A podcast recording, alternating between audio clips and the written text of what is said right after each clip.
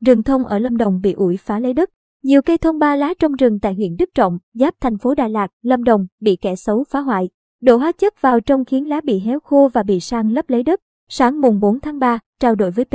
Về Việt Nam Net, ông Lê Nguyên Hoàng, Phó Chủ tịch Ủy ban Nhân dân huyện Đức Trọng cho biết, đã yêu cầu công an huyện phối hợp các đơn vị liên quan lập hồ sơ, xử lý tình trạng sang ủi đất lâm nghiệp trái phép tại khoản 3, 4 tiểu khu 267C, xã Hiệp An, gần khu vực Thác Brin, thành phố Đà Lạt. Đồng thời, huyện yêu cầu xử lý trách nhiệm các tập thể, cá nhân có liên quan, báo cáo kết quả trước ngày 15 tháng 3.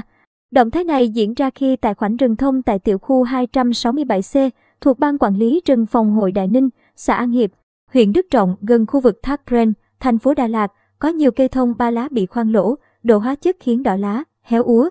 Nhiều mảng đất bị xế toạc, cạo trọc và đào bới để sang lấp lấy mặt bằng. Một số vị trí còn đóng cọc phân chia ranh giới. Trong khi đó, chính quyền xã Hiệp An cho rằng giá bất động sản tại địa phương gần đây tăng cao. Một số người đã phá và lấn chiếm rừng để sang nhượng lại cho người khác kiếm lời. Địa phương nhiều lần lập biên bản, xử lý xong tình trạng này vẫn còn tiếp diễn. Chẳng hạn, trong năm 2021, xã đã xử lý trên 50 trường hợp lấn chiếm đất rừng, sang gạt, cải tạo mặt bằng trái phép. Còn theo ban quản lý rừng phòng hộ Đại Ninh, khu vực rừng này nằm gần thành phố Đà Lạt nên thường bị người dân lấn chiếm để sang nhượng trái phép.